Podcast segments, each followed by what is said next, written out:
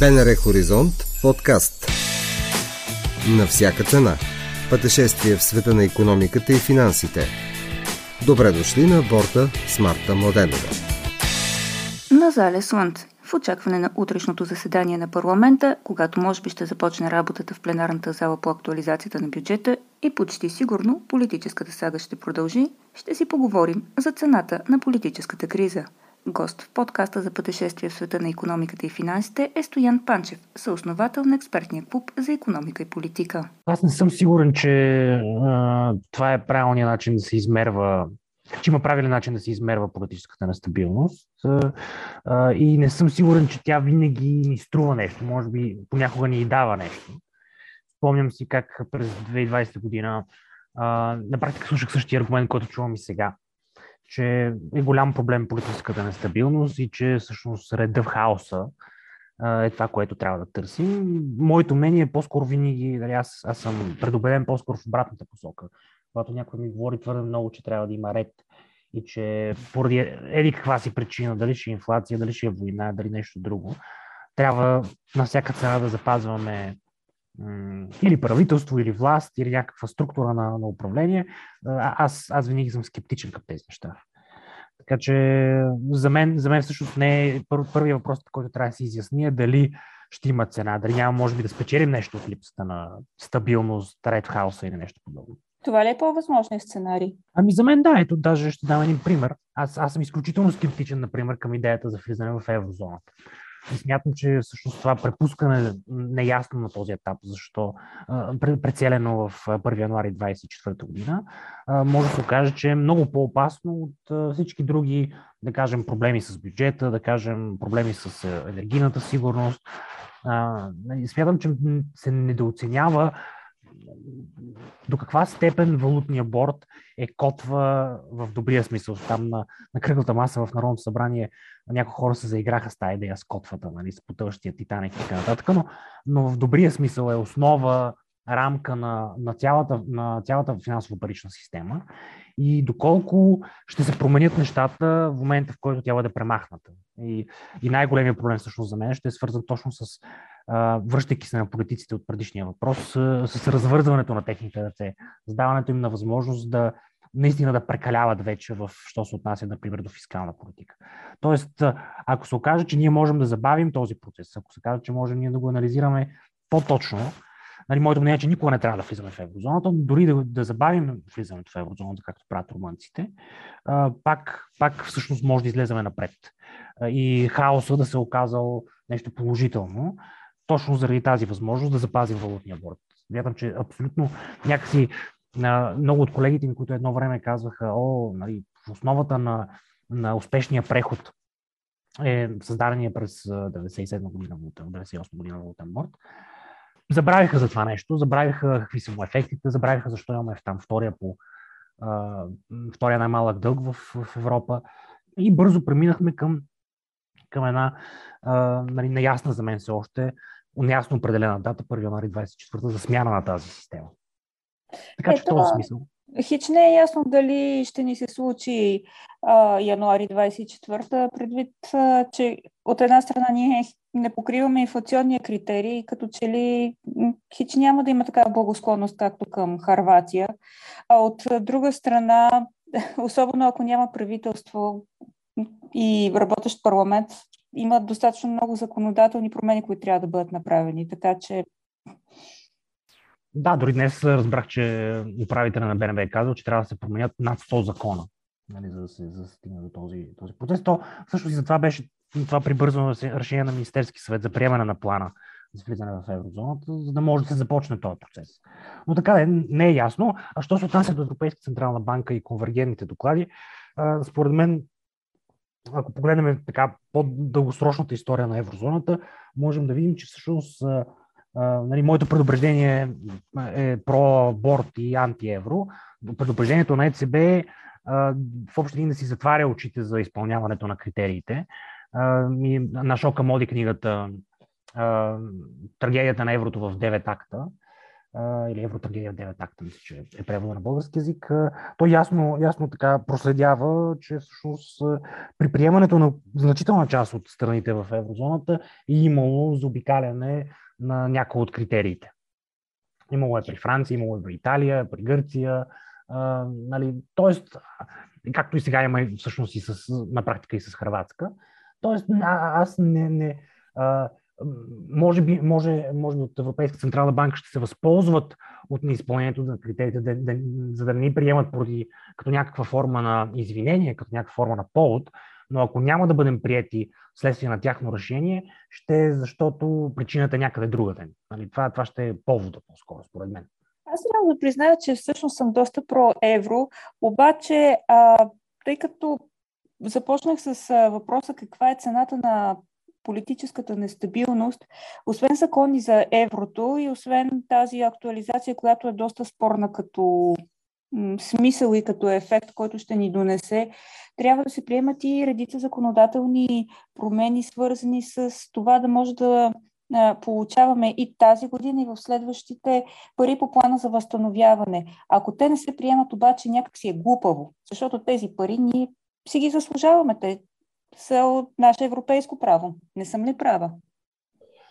Ами, тук може би ще, ще, ще те изненадам, но а, аз имах едно предложение, а, когато премиера излезе и каза, че а, той предлага да хората даряват от своята заплата за, за да помогнат на Украина. Аз, нали, той получи много критики тогава, но мен ми се стори, че в някаква степен а, а, нали, може би не е съвсем прав с а, този призив, но, но, но това може да се извади нещо, нещо положително. И, и е факт, че а, украинците да забравим въпрос с военна помощ, с оръжия, с някакво участие в конфликти. Това е спорен въпрос. Но аз а, тогава казах, че всъщност може по друг начин да помогнем. А, тогава излезе информация, че месечният бюджетен дефицит на, на Украина е около 7 милиарда долара. И моето предложение всъщност беше да ние да помогнем, като помолим Европейската комисия директно да трансферира парите, които са от плана за възстановяване и устойчивост за България, да отидат в Украина, с идеята да покрием, да кажем, един месечен дефицит на, на украинската държава, като нали, този дефицит е свързан с поддръжката на цялата държавна система в Украина. Не става въпрос за война, за ракети и за така. Да, да, Тоест, става дума е, за болници, училища. Болници, пенсии, така, да. хранително осигуряване и прочее. Тоест, а, не, не, не, с, т.е. не е спорно от тази гледна точка. Uh, което, uh, защо, защо предлагам точно тези пари? Те първо, че са горе-долу толкова, около 7 милиарда евро, не долара, uh, но те всъщност евро и долара вече са на една цена нали, от, от известно време нали, след като видяхме затягането от Федералния резерв, пък Европейска централна банка се бави със своето затягане на, на паричната политика. Така или иначе, моята теза е следната. Защо, защо да прехвърлим тези пари? Защото това са най-подходящите пари, които, с които може да се помогне на Украина. Първо, защото в някакъв смисъл няма да съгласа с тебе, те не са български пари. Това не са пари на българските данакоплаци. Това, те са на европейските данакоплаци. Да, общо казано, да. Защо? Защото ще бъдат финансирани с, с, с общ европейски дълг и след това този общ европейски дълг ще, ще се изплаща с общо европейски данъци. И аз фундаментално не съм съгласен с тази идея и смятам, че тя, за да може да се приложи, трябва да мине през някаква форма на демократична санкция. Идеята за общ, общи данъци, които да, да, да са паневропейски данъци, които Европейската комисия да налага на страните членки, за мен е неуредено в сегашната форма на, на, на, договор, на, договор, на договорите за, за Европейския съюз и не може да се прави по този начин. И в някакъв смисъл, ако ние, ние кажем, добре, ние тези пари ги прехвърляме на Украина, можем и да пледираме за това, че не желаем да участваме в плащането на тези допълнителни данъци. Нали, тези данъци а, бяха вече, имаше няколко лика от политико за документите, върху които се работи, що се отнася до това какви ще са точно тези данъци, с които ще се финансира изплащането на, на парите от плана за възстановяване. И това, там бяха споменати данъци, свързани с, с а, енергията в, в домовете, с а, различни стоки, които имат висок въглероден отпечатък и така нататък. А, но така или иначе, това, това аз, го, аз го предложих, защото първо нали, смятам, че това не са пари, които са взети от български данокоплатец, на практика все още поне. Не са взети от български данокоплатец, т.е. не даваме наши пари на практика, в този смисъл наши пари. И в същото време можем да се лишим от а, първо тези допълнителни данъци, които ще им бъдат наложени. Второ, от част от така наречените реформи в плана, които също смятам, че немалка част от тях са контрпродуктивни за економическото развитие на България. Нали, най-вече ще спомена нещо, което господин Сандов, който е министър на, на околната среда, а, говори доста често, а именно намаляването на, на въглеродните емисии с 40% спрямо 2019 година. Това, това смятам, че няма да се отрази положително на българската економика и в някакъв смисъл ще се, ще се спасим и от това нещо. Тоест, а, а, нали, а, по този начин се опитвам да си, да си, да си така, а, дефинирам своята критика към този план и, и нали, един, разбира се, ексцентричен начин за, за това да, да парираме тези негативи, според мен. Тъй като започнах с въпроса каква е, полити... каква е цената, която плащаме за политическата криза, а какви са позитивите от нея? Ами, основният позитив, аз вече в някаква степен го споменах. За мен основният позитив е това, че ам, може да се забави влизането в еврозоната. Директно, директно казвам, това за мен е политическия позитив. А, нали, наистина смятам, че а, валутния борт и това, което той предоставя на, на екосистема е недооценено. Това, това, е, това е един основния позитив. А, някакви други останали позитиви не виждам, но а, тук мога, може би, в момента да кажа, че а, всъщност за мен тези случки в някаква степен не са изненада. Това, което става, не защото, да кажем, имах информация вътрешна за партията на Слави Трифонов и нещо подобно, а защото използвам една теория, която научих от а, своя бивш началник в Великобритания, докато работих, а, професор Стивен Дейвис. Това е теорията за политическото пренареждане, която той тогава, когато, всъщност не тогава, но а, след като аз вече бях напуснал, напуснал Англия, но а, по времето на Брекзит, той използваше за да прогнозира и да анализира случващото се, например, в кабинета на Тереза Мей. Тогава, ако си спомняш, имаше един период на голяма политическа несигурност, на практика вътре парламент, парламента британски беше разделен на множество групички, които се бореха помежду си, които всяка имаше различна форма на Брекзит, която искаше. А, той... Да, само че тогава английски език беше прекрасен, пък у нас пледуарите в парламента са...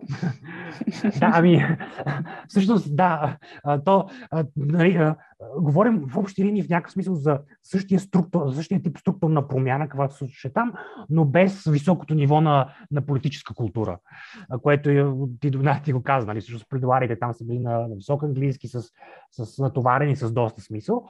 Тук на практика сме в същия процес. Това е процеса на политическо пренареждане, който се случва на всеки 50-60 години, при който основната разделителна линия в политиката се сменя.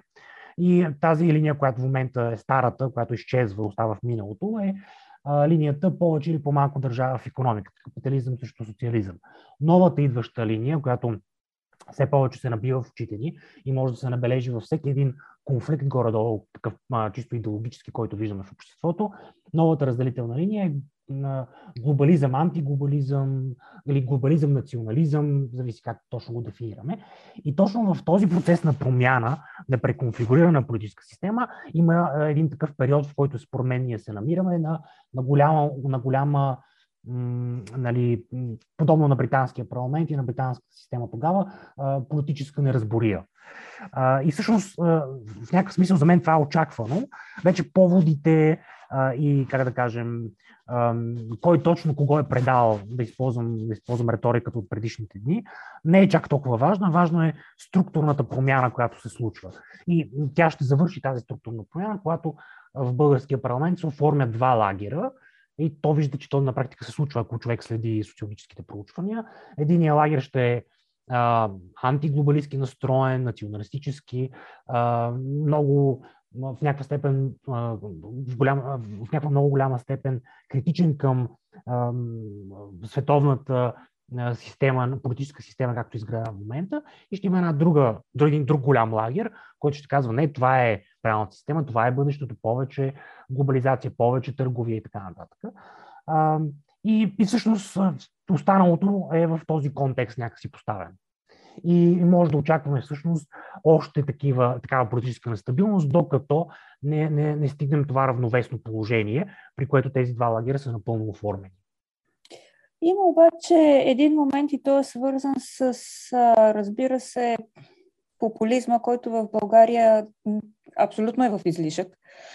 А, ако приемем, че а, това противоборство продължава, то неминуемо минава през тези, които управляват през едни харчове, които в доста голяма степен са неоправдани.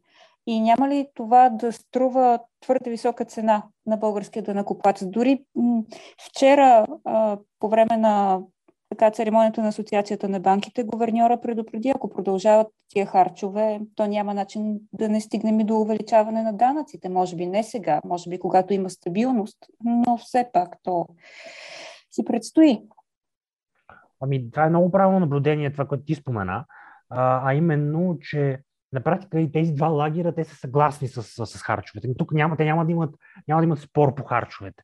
И, две, и двата лагера по това ново разделение, за което говоря, ще казват повече харчове, по-големи а, дефицити, ако искаш а, бюджетни, по, по-големи данъци, може би в някакъв момент наистина. А това е, това е факт. И това е нещо, за което, за съжаление, трябва да се подготвим. Аз, произлизайки от така, пропазарната школа, нали, тази, която има консервативен фискален поглед към, към, към държавните финанси. Разбира се, не мог, съм противник и на, и на тези идващи от двете страни. И двете страни смятат, казват, давайте да харчим повече. И, и това ще бъде проблем. Но тук отново ще те върна на, на валутния борт. Какво всъщност е, е спирачката на, на, на това твърде голямо повишение на държавните разходи и твърде, твърде големите дефицити. Ами според мен това е именно валутния борт. Защо? Защото той принуждава политиците в момента, в който прекалят, в момента, в който започне а, да стават структурни, трудни за премахване, тогава така, емисиите на държавни ценни книжа, конкретно в система като българската, ще се срещнат с, с пазарните условия. Няма да има Европейска централна банка, няма да има местна централна банка, която да, да, да прави това, което се случва в еврозоната в момента, а именно да монетизира дълга. Няма да има изкупуване на, на български ДЦК от, нито от БНБ, нито от, от Европейска централна банка, ако запазим валутния борт. Тогава всеки български финансов министр, когато тръгне на, на роудшоу да се опитва да продава българския дълг, ще се сблъсква с въпроса. Вие какво правите, за да, за да решите проблема с дефицитите?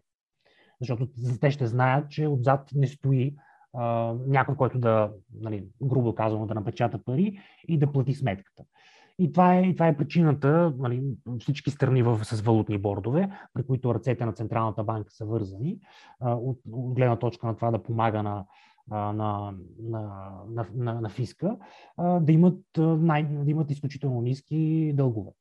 И това е голямата защита, която в момента има България с валутния борт, от евентуално излизане на, на държавните финанси извън, извън релсите.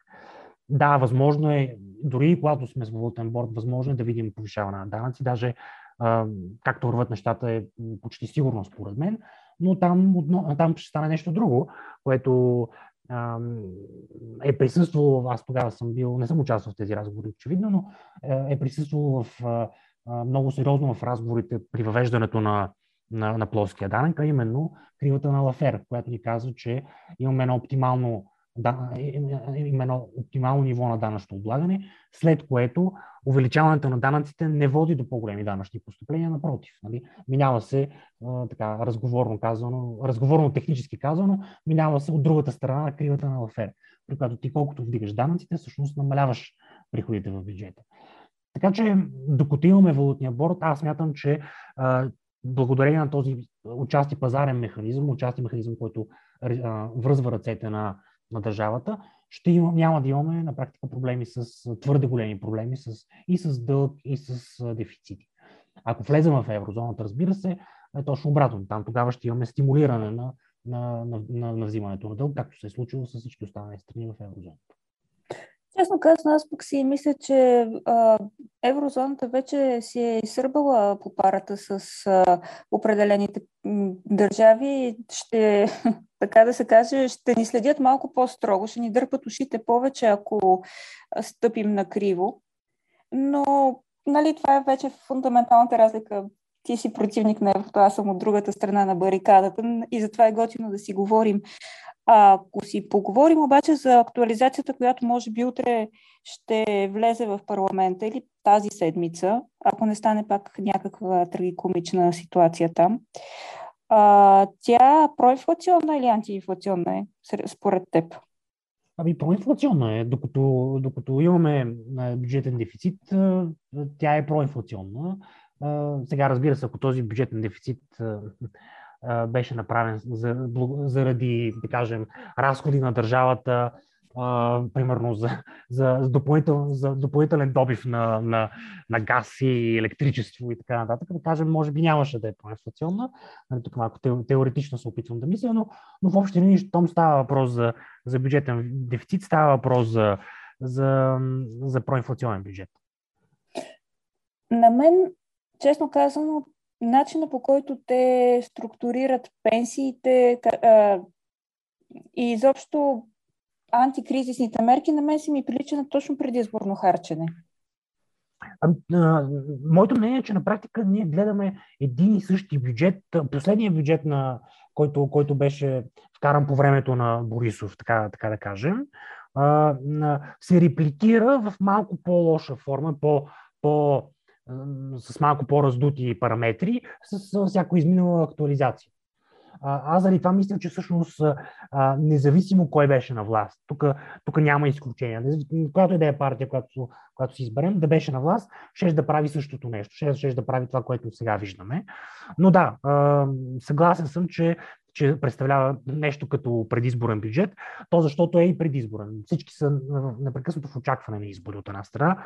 От друга страна, защото отново чисто политически са наясно, че в момента, в който ръста на, на, на пенсиите започна да изостава от ръста на инфлацията, социалните проблеми ще станат изключително остри. И това вече започна да се случва с, в първото три месече на, на, на, на 2021 година. Всъщност, доходите започнаха да изостават спрямо инфлацията. Това е нещо, което го нямаше 2021 година. така че, в някакъв смисъл, това е бюджета, който бих очаквал от който и да е политик да дойде на власт. А, а, що се отнася до пенсиите, там а, нали, отново говорим за един същи грозен проблем, който се репликира във времето, а, а именно дефицита в държавното обществено осигуряване, който, така ако човек погледне данните от последните 10 и 15 години, той винаги около 40-60, между 40 и 60% е е този дефицит в държавното обществено осигуряване. Тоест, едни между 40 и 60% от това, което харчим за пенсии или за осигуровките в. Там има и определено количество други осигуровки, не само пенсии в ДО, се финансира между 40 60% от други данъци.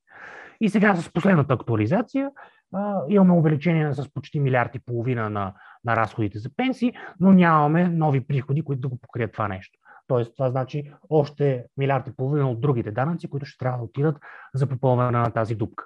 И, и разбира се, още, още от този първи бюджет, който споменах по времето на Борисов, с първото голямо увлечение на пенсиите тогава, имаше доклад на НОИ, който предупреждаваше за този проблем. Предупреждаваше първо, че се отваря, се отваря този дефицит и второ предупреждаваше за това, че нещо, което всички го знаем, но някак си го игнорираме докато, и ще го игнорираме докато не стане истински проблем, а именно нали, възрастовата структура на, на, на работната сила в България и това, че вървим към това е едно нещо, което аз наричам обърната пирамида, много пенсионери, малко работещи.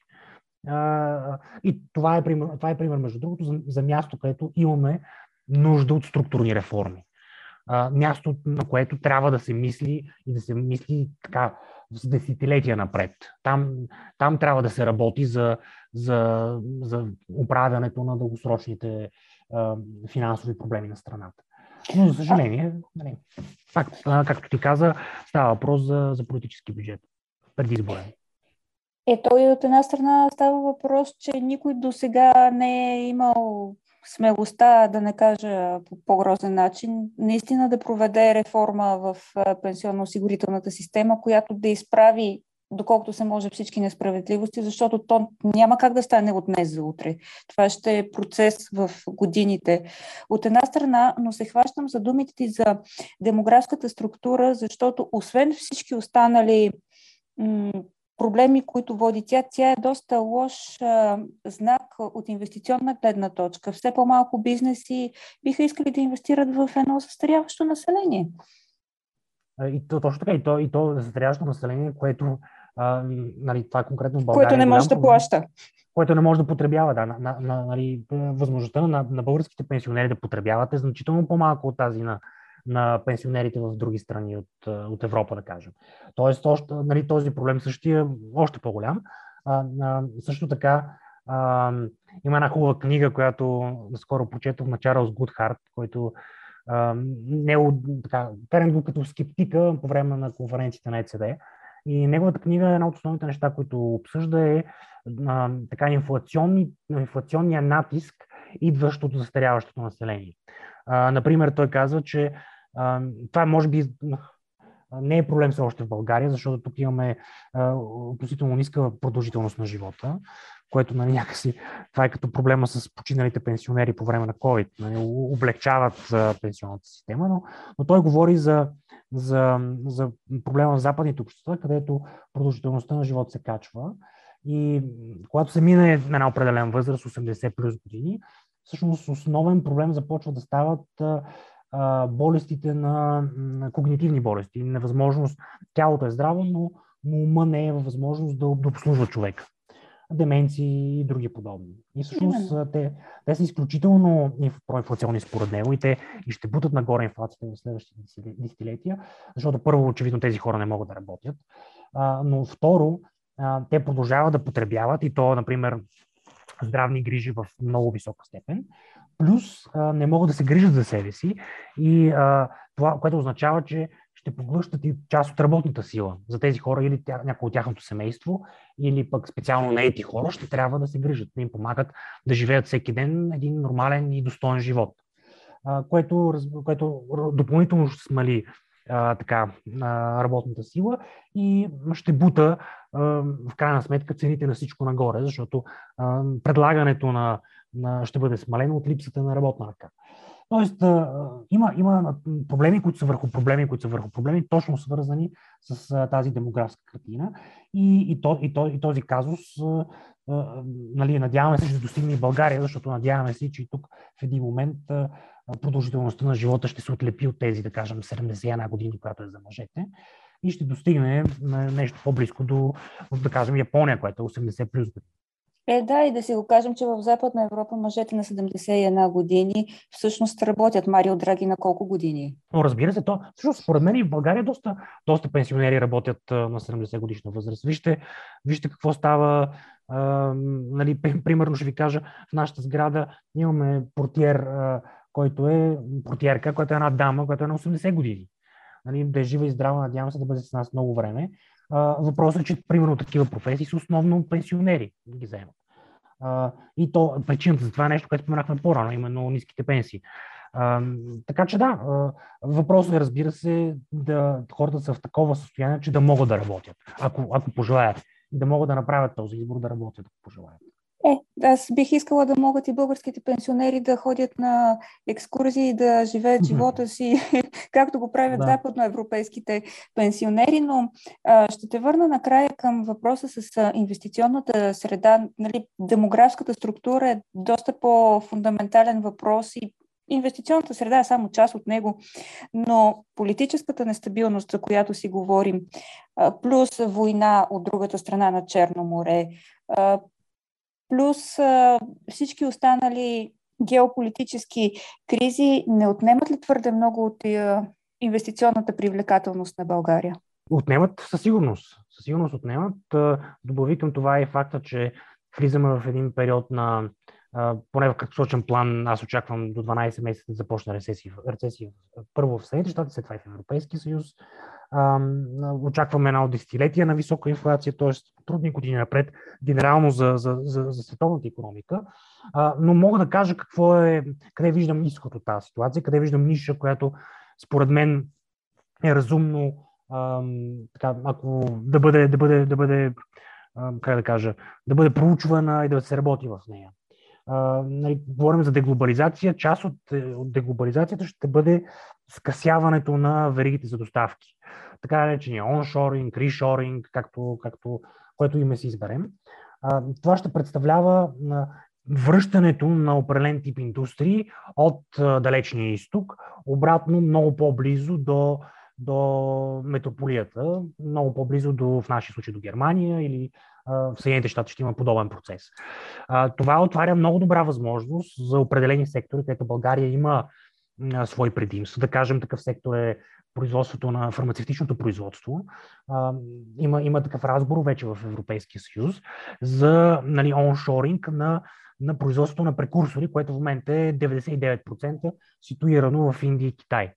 И по време на пандемията тогава имаше проблем с доставките на тези прекурсори за, за производство на лекарства. Ами България с нейните дългосрочни традиции, дългогодишни традиции в, фарма, в фармацевтичното производство е, е, може да се бори за дестинация, за място, където да бъдат построени тези преместени, евентуално тези заводи за, за за производство на прекурсори в фармацевтичната индустрия. Подобно нещо се говори вече съвсем открито и, и се работи по него в Съединените щати, що се отнася до производство на чипове. Ще има други такива индустрии, които, за които ще се, ще се търси начин да бъдат приближени по-близо до, до съответната метрополия. Това ще е свързано с деглобализацията като цяло, с, ти спомена войната, това разделяне на лагери, което, което се случва в момента. Тоест, в, в, на това място България може отново да се възползва от, от своите предимства и да се опита да участва в този процес. Там, там виждам някакво място. Нали, ти много, аз съм съгласен напълно с всички негативи, които ти спомена, нали, даже аз казах няколко, но ако търся нали, лъч надежда, това е, това е нещо, което веднага ми прави впечатление. Е, сега аз тук като един а, човек, който е про еврото, веднага ще кажа, ама влизането в еврозоната ни дава определени репутационни позитиви, но ти вероятно ще ме обориш веднага. Ами, а, аз смятам, че тази работа с репутационните позиции а, не, не, не, не ти е нужна на практика. Виждаме преди, преди сигурно вече може би месец излезе управителя на Пост Централна банка и директно каза – войната в Украина не е причина Польша да се присъединява към, към, към едината валута. Там ще получим по-нисък економически ръст и по-висока инфлация. И нали, моята теза е, че данните показват, че това чака страни като България в, в еврозоната. Така че не мисля, че валутния борт по някакъв начин стъпва, що се отнася до репутация на, на еврозоната. Тук трябва да се работи за решаването на други казуси, които всички ги знаем, свързани с върховенството на закона, свързано е с а, а, така, а, в момента са свързани с енергетиката, а, с това, че а, ние нямаме добра енергийна осигуреност, а, нямаме така наречена диверсификация. И то не е диверсификация само стратегическа, но и ценова, защото виждаме, все още нямаме информация за това, за колко е купен а, а, LNG а, газа от, т.е. Е, е, е, газа от LNG танкера, но, но така или иначе трябва да търсим други нови източници, да не разчитаме нито само на Съединените щати, нито само на Русия. А, така че има, има проблеми, които са структурни и със сигурност са по-важни от, от, от, влизането в еврозоната. Най-малкото, защото имаме валутен борт, който за мен а, ни дава голяма част от предимствата на еврозоната. Така че да поработим в друга посока, да, да се справим с корупцията или доколкото е възможно това. Аз, аз съм доста скептичен към справяне с корупцията, така или иначе. Но, Тук споделям скептицизма ти. Да, но поне вър, някакво, някакво при, по, по-близо, да се приближи малко до върховенство на закона. със сигурност ще има положителен ефект това нещо. Състоян Панчев от експертния клуб за економика и политика опитахме да прочетем между редовете на събитията – Пожелаваме ви всяка криза да се превръща във възможност. Нека има мир и свобода. До чуване! Чухте епизод от подкаста На всяка цена. Можете да ни намерите на сайта на Българското национално радио, платформите Spotify и SoundCloud и каналите ни в Apple и Google.